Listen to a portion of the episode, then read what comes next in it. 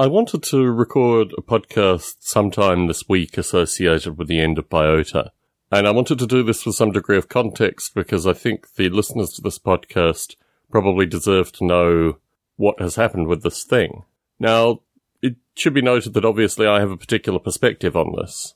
I continue to do my development. I've changed the name of my development this year based on the stuff that I've already narrated in the Biota podcast. And I am now working to get this thing that I've worked on for 23 odd years plus under a different name, just continuing the development going. And in parallel to this, I wanted to get one of the long-term developers on my project a stipend as well. So he could continue to work on artificial life at really a, a stipend rate, which is vastly lower than it costs to survive in this part of the world. So my view is that the core elements of biota are still maintained by a group of people, maybe the same group of people, maybe more people. And this has gone on over many years without active representative interest, but we've all kind of done it individually in our own parts. I think there's a really important need for an organization like Biota that is independent from ISAL, independent from a wide variety of industry bodies, and actively acknowledges a very strong and polymath hobbyist community. And unfortunately, through this week, Bruce Damer has filed with a variety of bodies to stop Biota. He's moving the entity over to his project Moonshot project. And in parallel to this, I've actively been talking with lawyers about creating a non-profit around these ideas of simulation because I think there needs to be a non-profit entity just as a means of maintaining a community, but also through legal assaults, which I think have certainly come through in a variety of different fashions, both legal and non-legal assaults, that there needs to be an entity that can offer support in these circumstances and, you know, maintains an independent view of the history and all this other kind of stuff. So the feedback that I got from lawyers was that it is a particularly hostile environment currently with regards to creating these kind of non-profits. And Bruce put in the effort in the mid 90s to create Biota. And certainly what he wants to do with Moonshot requires a non-profit without question. And the difficulty in creating a new non-profit is, has been noted by my lawyers. I'm not sure what legal advice Bruce has. So I'm certainly very mindful that having put in the effort in the mid 90s, Bruce is perfectly free to do whatever he wants with regards to Biota.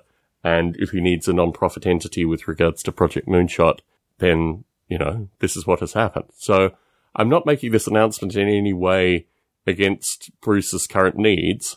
I feel as someone who has contributed to this body of work that it needs to exist in an entity which preserves it. And in part, I've done that with regards to creating a separate website. I'm not sure what's going to happen with biota.org but I've created a separate website for these podcasts and I will maintain that website going forward. The notion of Biota as an entity, however, I think has ceased to exist. And for probably, I'm trying to work out how many years, but for a few years now, I've been making financial contributions to Biota to maintain it as a thing. And obviously there's no vehicle for me to do that going forwards. So I think it's an interesting time associated with the history of this thing, and it's an interesting time associated with what individuals within this community decide to do.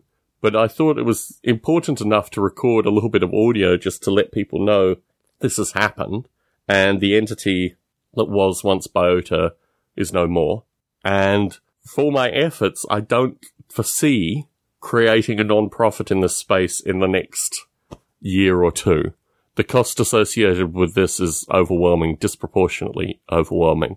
And I think there's a lot of things that could go on in the next few years that might change the way nonprofits are in the US. But to do it now is just to pay lawyers to make money. It's a bit like, you know, you pay realtors to make money at certain times and you don't particularly want to do it.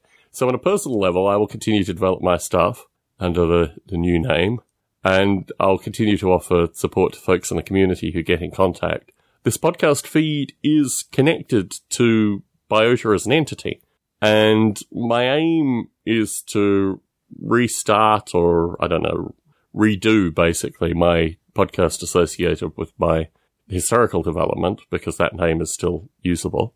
And through that, maybe discuss things associated with the broader community. But I think it's interesting, particularly what I've seen over the past few years and the real need that I've had for active community representation.